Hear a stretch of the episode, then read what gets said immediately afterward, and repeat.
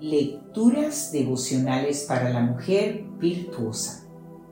Cortesía del Departamento de Comunicaciones de la Iglesia Adventista del Séptimo Día Gascue en la República Dominicana. En la voz de Noemi Arias. Hoy, sábado 24 de febrero del año 2024. Tu aportación es significativa. Leonardo da Vinci dijo, donde el espíritu no trabaja con la mano, no hay ningún arte.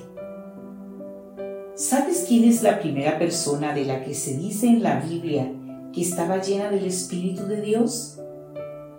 Si desconoces este dato, imagino que estarás pensando en Abraham, en Moisés, en Salomón, en Daniel, en María, tal vez el mismo Jesús.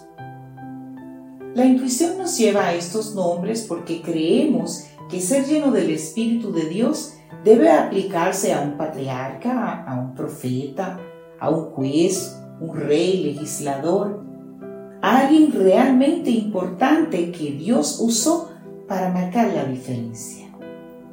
¿Quién va a pensar que el primero en recibir ese calificativo fue un tal Bezaleel? ¿Cómo? ¿No sabes quién es Bezaleel y te preguntas qué es? Eso en sí mismo es muy significativo. La Biblia dice en el libro de Éxodo, el capítulo 31, en los versículos 1 al 13, Yo he llamado por su nombre a Bezaleel y lo he llenado del Espíritu de Dios en sabiduría y en inteligencia, en ciencia y en todo arte. Bezaleel era un simple artesano, si es que hay algo simple en poner nuestros talentos al servicio de Dios, al que el Señor llamó para que participara en la construcción del tabernáculo. ¿Por qué Dios no llamó a Moisés para esa tarea?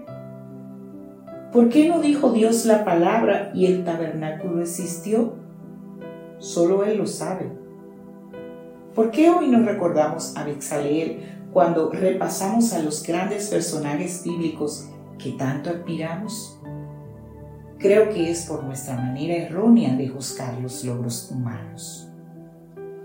Consideramos como alguien lleno del Espíritu a esa persona que se encarga que el templo esté limpio, la gente salga con orden, las flores estén en su lugar, el mantel de la Santa Cena esté impecable o la anciana viuda tenga quien la recoja para ir a la iglesia?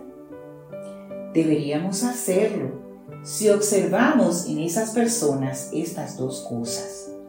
La primera es que tienen esa inteligencia que solo puede venir de Dios. Y la segunda, lo que tienen, lo ponen al servicio del Señor y de la humanidad, no para que veamos su arte, sino para que Dios los use para su propia gloria allí donde considere. Todos tenemos algo que aportar a la obra de Dios. Y no hay encargo pequeño. El pastor, los ancianos, maestros, directores y líderes son cruciales si están llenos del Espíritu. Pero las necesidades no se limitan solo a ellos. Dios te ha llamado a ti también aunque te parezca que lo que aportas es insignificante. Puede parecerlo, pero no lo es. Y Dios es quien te llena de su Santo Espíritu. En el libro de Gálatas, en el capítulo 5, versículo 6, leemos, En Cristo lo que vale es la fe que actúa mediante el amor. Que Dios hoy te bendiga, mujer virtuosa.